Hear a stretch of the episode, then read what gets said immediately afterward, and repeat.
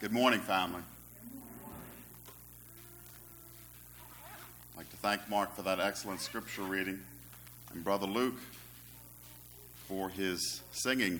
It's hard to hear that last song without moving, especially the way he leads it. It's always a good and pleasant sight to see God's people together. To those who are kind enough to visit with us, we are so grateful for your presence. You are an encouragement to us we hope to be an encouragement and a blessing to you. And if you have not had opportunity, if this is your first time visiting with us, for example, we urge you, if you would be so kind as to fill out a visitor's card in the pew in front of you and give it to me after the service. And stay around for a minute or two so we get a chance to chit chat with you. Uh, concerning the visitors, and, and a, a brother who has uh, not been here for a while and has come back to visit with us, I'd like to stop now and say a prayer. If you would please bow. Dear Lord, we ask your kindness and blessings on those who visit with us, that they draw nearer to you, love you evermore, realize how much you love them, and bless them in every aspect of their, of their lives, my Lord. We ask that you be with our brother Mark Moore and watch over him and heal him and guide him and give him wisdom and bless him in his steps, O God, to draw ever nearer to you. Please be with him and be with us all, O God, because we need you so much. We love you too, O God. Thank you for making up for all our lack. In, in Jesus' dear name, amen. Thank you for that. I'd like to talk to you this morning about the good old days. Now, when I say the good old days, that's a subject that it, it seems that the older a person gets, the more likely they are to dwell on the good old days. They, they want to talk about it, reminisce, hear about the, the stories. And I've noticed two tendencies concerning the good old days. One is for older folks, and one is for younger folks. For older folks, it's two things. Everything that's old was good or better than everything that's new. And everything that's new is likewise bad or at least worse than what's old. For younger folks, it is that the old folks don't know what they're talking about because they got no clue about what's going on today. Can you identify with that? So I'm going to talk about the good old days, bearing in mind those two tendencies. I'll try to avoid them, but I might not. the good old days. I'm really talking about my good old days. And you would say to yourself, well, Carl's talking about the good old days when he had hair and he was much lighter. Well, that was true many years ago. But I'm not really talking about my good old days in that regard. I'm talking about my good old days in regard to my church experiences, in regard to church.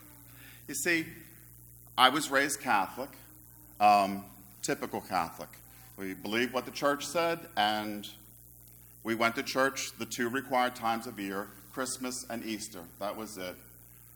When we went to church, however often that was, we would smile, nod, put a dollar in the collection basket when it was passed around numerous times, and go home.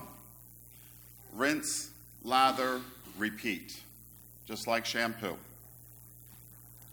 When I was 21, I was blessed to become a Christian. Uh, that was 81, 1981. So I've been a Christian for some 36 years. I've been a member of congregations outside the state of Maryland, multiple congregations, and multiple congregations in the state of Maryland. And I, my family and I have been here for some 20 years, ongoing thereabouts. So I've seen a lot, have a lot of experience with that.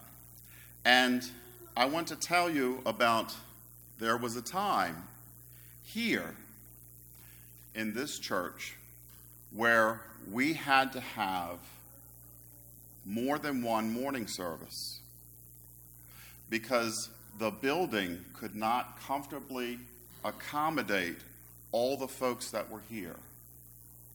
we had to put folding chairs out in the lobby to accommodate folks.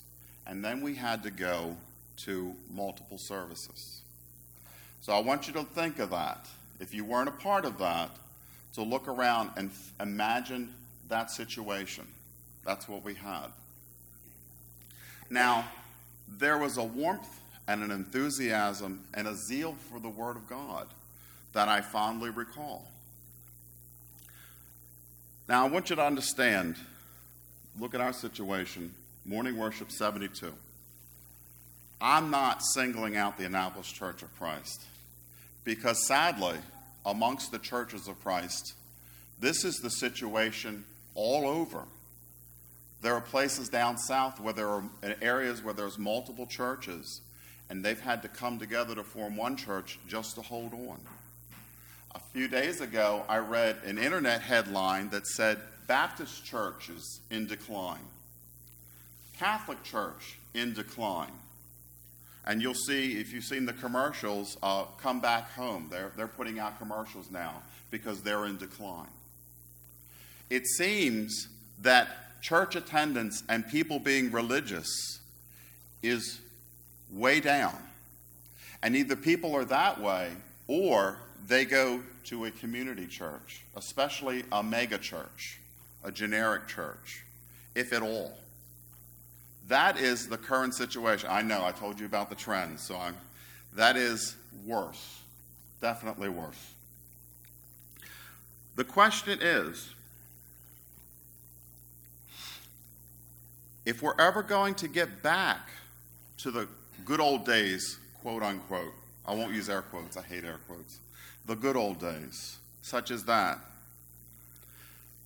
there's three things that I'm going to recommend you do that I've seen in my lifetime.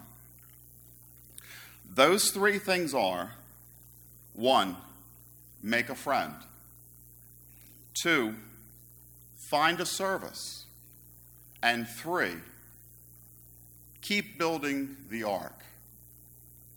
Keep building the ark. So I want to talk about these three recommendations today. The first thing is to make a friend. And uh, our first verse this morning is going to be 3 John, verse 13 and 14. So if you would, please turn with me in your Bibles. And that's 3 John, Jude, Revelation. If you're in Jude or Revelation, turn back. 3 John is just one chapter. Make a friend. And here John writes in verse, I'll start from verse 13 to 14. I have much to write to you, but I do not want to do so with pen and ink. I hope to see you soon, and we will talk face to face. Peace to you. The friends here send their greetings. Here's the part greet the friends there by name. Greet the friends there by name. Now, I want to tell you, this is a dangerous verse for me because I am terrible with names. And I'll share a story from my childhood. I, I have an older brother. He's five years older than me. His name is Michael. I have also three sisters older than me. And my mother used to call me by my brother's name all the time. His name is Michael and it really bugged me. And finally, as a teenager, one day I got indignant with her. Imagine that a teenager getting indignant with a parent. But I got indignant with her and said, Do not call me by that name again. My name is Carl. And she said, That's it. From now on, I have one son. His name is Carmichael. When I say that name, I expect both of you to answer. So I swore to myself, I will never be like that and get my children's name wrong. So I've been blessed with a son, Mark, and a daughter, Mary. And of course, I've gotten their names wrong. You know, it's one thing when, you know, it's brothers, it's the same gender, Carl, Michael. It's another thing when it's different genders, Mark, Mary, and you still get it wrong. So I'm telling you, I am terrible with names. I don't know if it's genetic or learned. But if your name is Sue and I happen to refer to you as Bob or Rashawn, for example, or vice versa, please forgive me. It's just that's my tendency. The point of this, in greeting each other by name, is not to necessarily have a, Rolodex, a Rolodex or some similar uh, device, but to greet one another personally. Not impersonal, but personal. And that's a basis for a friendship. Let's talk about an, let's look at another verse that talks about greeting one another. And that's Romans 16, 16. So Acts, Romans, Corinthians, Romans 16, 16. Now, when I say Romans 16, 16 to an old timer, they're going to say, they'll read this last half of this verse here that says, All the churches of Christ send greetings. And that's the verse where we get the name of our assembly. Church of Christ. What God calls the assembly, we do well to call the assembly ourselves, and not some made up man made name. But that's not the part of the verse I want to emphasize. The part I want to emphasize is the first part greet one another with a holy kiss. And that's not a fluke verse. That verse is repeated often, about a half dozen times in the New Testament. Now, I am not saying to you or suggesting that if we all start kissing one another, our attendance will go up by hundreds and hundreds. In that region of the world, in that day and age, and even to today in the Middle East, it is common for men to greet men, and women to greet women, and men to greet women with the kiss on the cheeks. When you see presidents and kings and officials greet one another, that is how they greet one another. It was a custom of the time. The point is not the specific greeting. Handshakes and hugs are wonderful. It's that it is a greeting with warmth. And again, it's a similar thought to greeting one another by name. It's like it's a breeding ground, if you will, a climate for friendship if we do these things. It's as if we are God's greenhouse. We are the, the plants in God's greenhouse, and He's growing us. He's growing us as Christians and as friends to one another.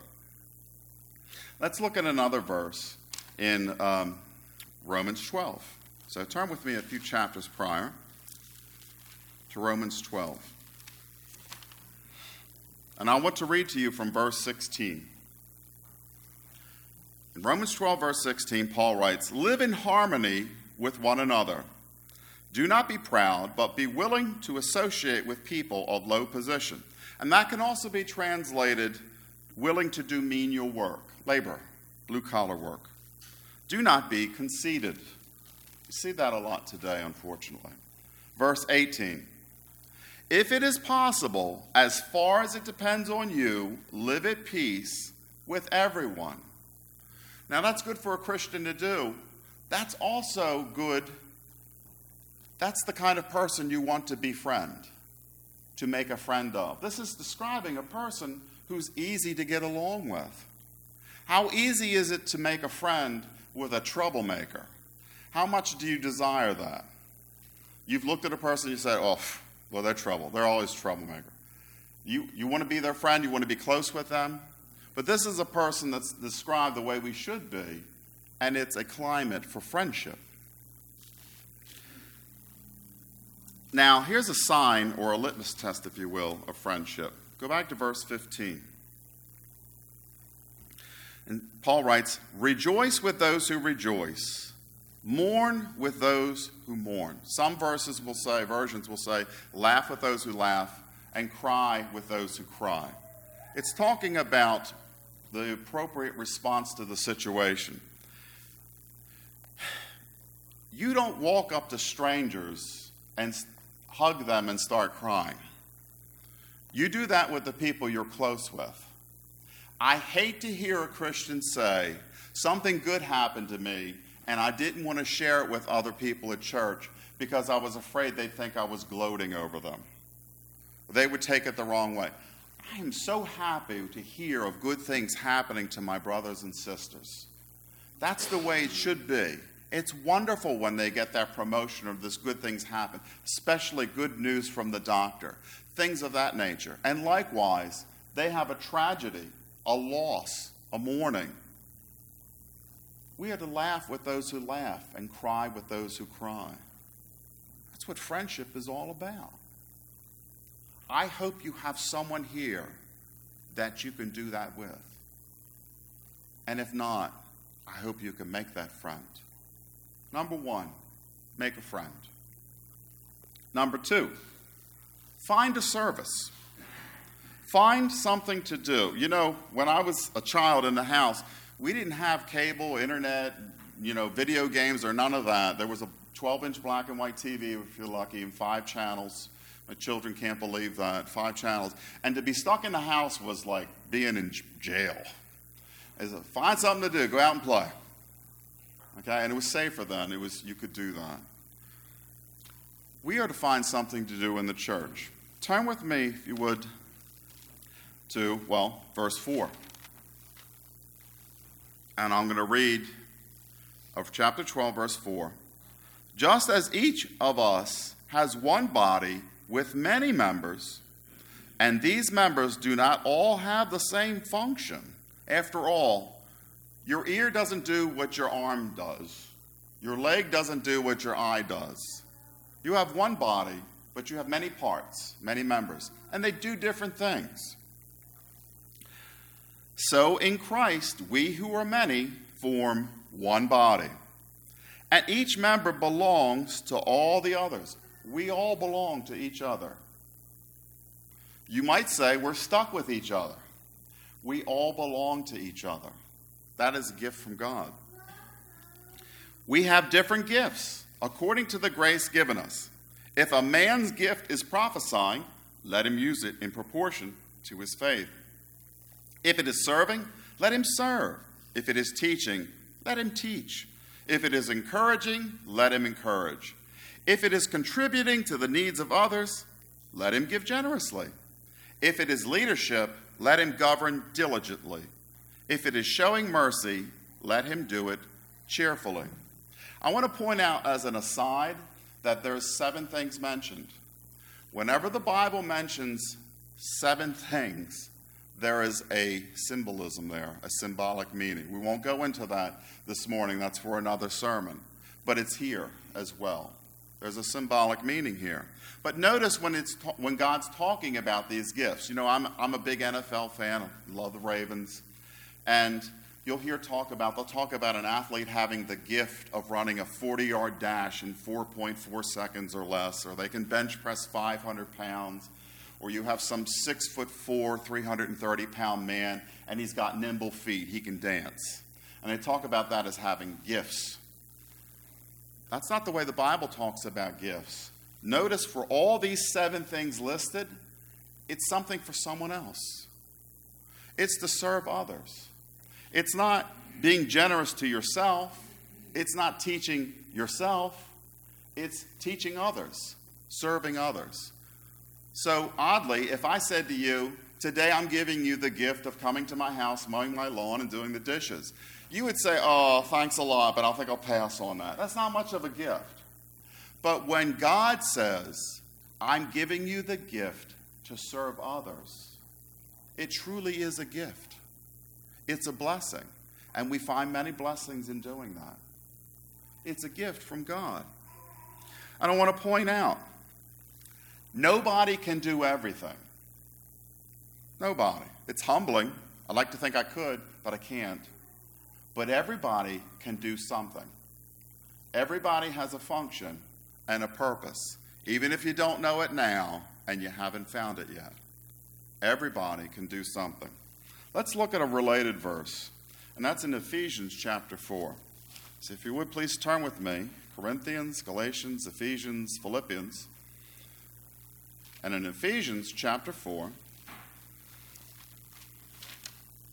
I want to read to you again about gifts, starting in verse 7. And Paul writes, But to each one of us, grace, that is God's favor, his kindness, has been given as Christ apportioned it. He portions it out. So again, there's the idea that serving is a gift from God. This is why it says, when he ascended on high, that is, when, he, when Jesus went to heaven, he led captives in his train and gave gifts to men. What does he ascended mean except that he also descended to the lower earthly regions, that is, when he died and was buried? He who descended is the very one who ascended higher than all the heavens in order to fill the whole universe. It was he who gave, here's the gifts, some to be apostles, some to be prophets, some to be evangelists, and some to be pastors and teachers, to prepare God's people for works of service, so that the body of Christ, here's the purpose, may be built up until we all reach unity in the faith and in the knowledge of the Son of God and becoming mature, attaining to the whole measure of the fullness of Christ. Then we will no longer be infants, tossed back and forth by the waves, and blown here and there by every wind of teaching and by the cunning and craftiness of men in their deceitful scheming. You ever seen a, a leaf in the wind? Okay? Well, As Christians, we shouldn't be like that.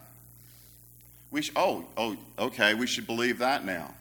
You know, I just saw on TV recently that they did a rerun of uh, Jim Jones, who led his followers to kill themselves by drinking poison Kool Aid. They were leaves in the wind. Very sad. We don't want to be blown about like leaves in the wind by falsehood and wrong teaching. Instead, speaking the truth in love, we will in all things grow up into Him who is the head, that is Christ from him, the whole body, joined and held together by every supporting ligament, grows and builds itself up in love as each part does its work. That's an important phrase there. As each part does its work. You know, if, if your leg doesn't function, you say you have a gimp leg, it, it doesn't function. We are made to function. Notice our purpose is this is our goal that we're all united in the faith and we're all mature. That's what we work for. You know, have you ever had to do busy work at work just to fill the time? I hate that. I want to work with a purpose. We are to work with a purpose. That purpose is to build each other up until, and here's the, here's the deadline, the goal. We're all united and we're all mature. In other words, we're always going to be working. Till every person, every Christian is mature and we are united in Christ. Notice, pastors and teachers, for example, that doesn't mean that everything goes right honky dory. You know, there's going to be times when things go wrong. When people think you're totally wrong, they want to argue with you, they think you're stupid, etc., etc. It's still a gift from God, our service to one another. So, my thought to you is this to find a service, whatever it is. As I said before, we're not all good at everything. None of us are good at everything. But we're all good at something, even something that you might say is too trivial, it's insignificant. It could be something as simple as making sure all the songbooks are straight after service, taking the numbers down. They've had announcements, the elders, for preparing the communion greeting a visitor, saying, Hey, we're so glad that you're here. Praying for the people that are announced that have troubles and trials. Things be creative that you can think up to do for someone. Writing a card. I'm the worst card writer in the world, letter writer. Something, there is something that you can do. And I will give this thought as well. There should never be a time when there is a shortage of men to serve publicly. There should never be a situation where the men are not trained and comfortable serving. I'm not serving before a hostile crowd. I hope not. I'm not serving for that. All the brothers up here are serving to family that wish them well and want them to do well, that are pulling and cheering for them. We are all pulling for each other. Don't be shy about that. Be creative. Find your service. Ask God, and you will get that service. Lastly, I want to say this. Number three, keep building the ark. Please turn with me to the book of Genesis, chapter 5.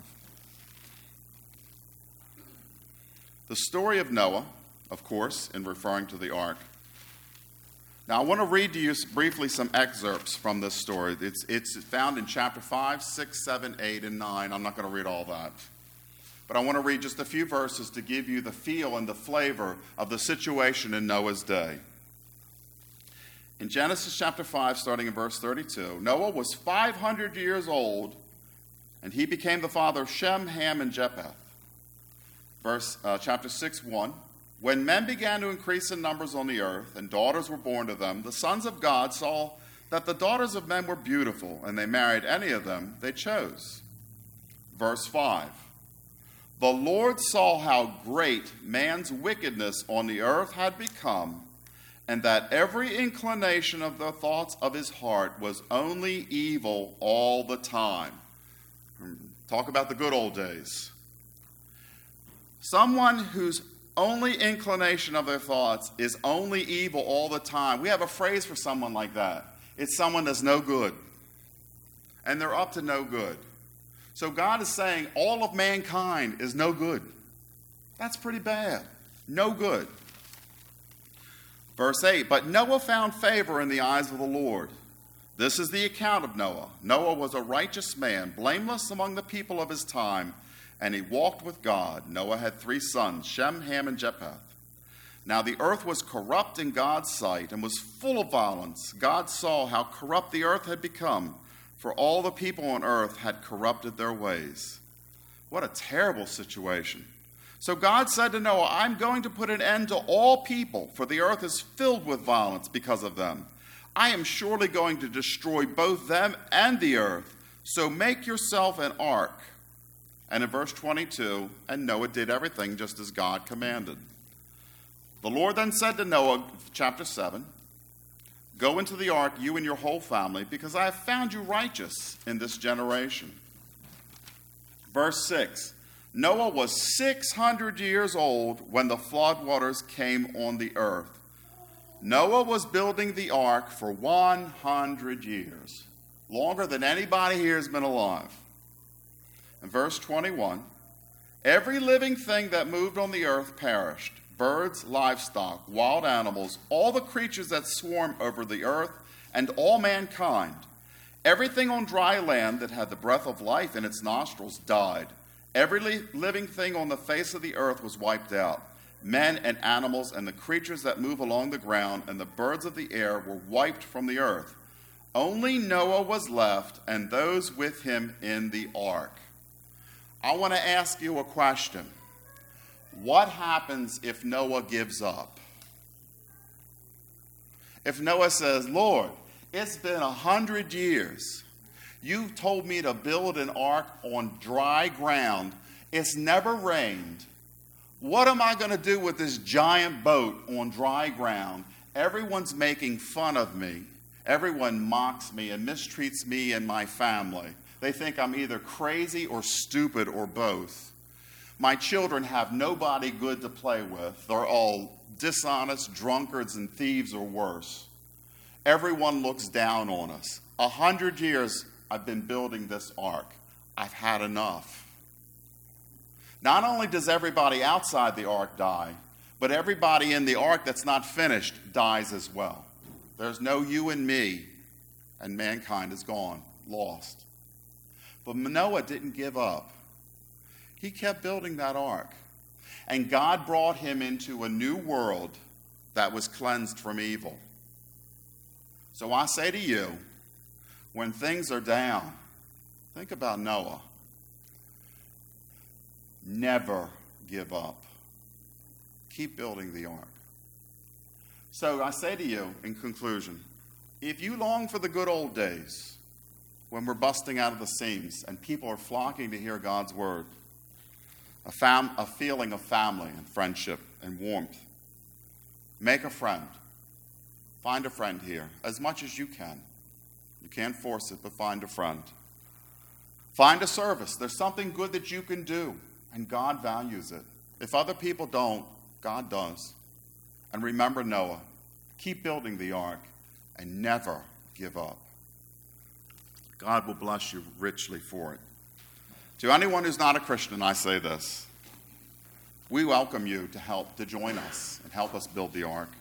In Acts chapter 2, I love to read from this because it's the first giving of the gospel message and it's the most detailed. In Acts chapter 2 and verse 36, Peter says, Therefore let all Israel be assured of this God has made this Jesus, whom you crucified, both Lord and Christ. That is, be sure Jesus Christ is Lord. He is the maker of heaven and earth. When the people heard this, they were cut to the heart and said to Peter and the other apostles, Brothers, what shall we do? That's the most important question ever asked. Peter replied, Repent. That is to change your mind. No longer am I going to live my life my way, I'm going to live God's way. That's what matters.